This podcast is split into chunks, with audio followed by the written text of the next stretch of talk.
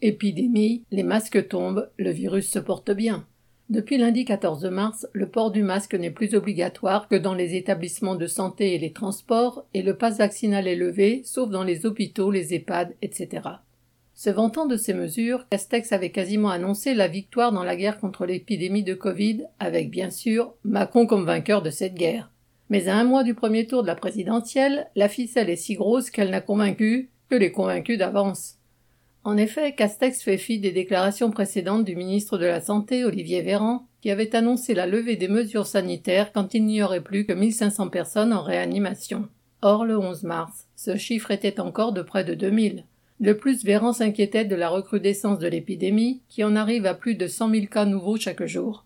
Certains experts parlent même d'une sixième vague liée à un variant d'Omicron encore plus virulent. Véran notait d'ailleurs une situation identique dans les autres pays européens.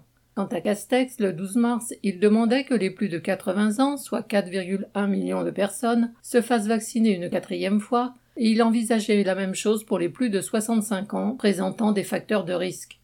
Le virus circule donc toujours abondamment, mais Macron, Castex et Véran n'en tiennent pas moins à afficher leur optimisme, et surtout, leur politique n'a pas changé depuis le premier confinement de mars 2020. À l'hôpital comme ailleurs, c'est encore et toujours la recherche des économies par la poursuite des fermetures de lits, le refus des embauches massives indispensables et de la revalorisation des salaires. Si demain l'épidémie reprend, on est prévenu. Macron réélu n'hésiterait pas à reprendre ses discours guerriers et à attribuer la reprise de l'épidémie au public qui n'aura pas suivi ses conseils. Cédric Duval.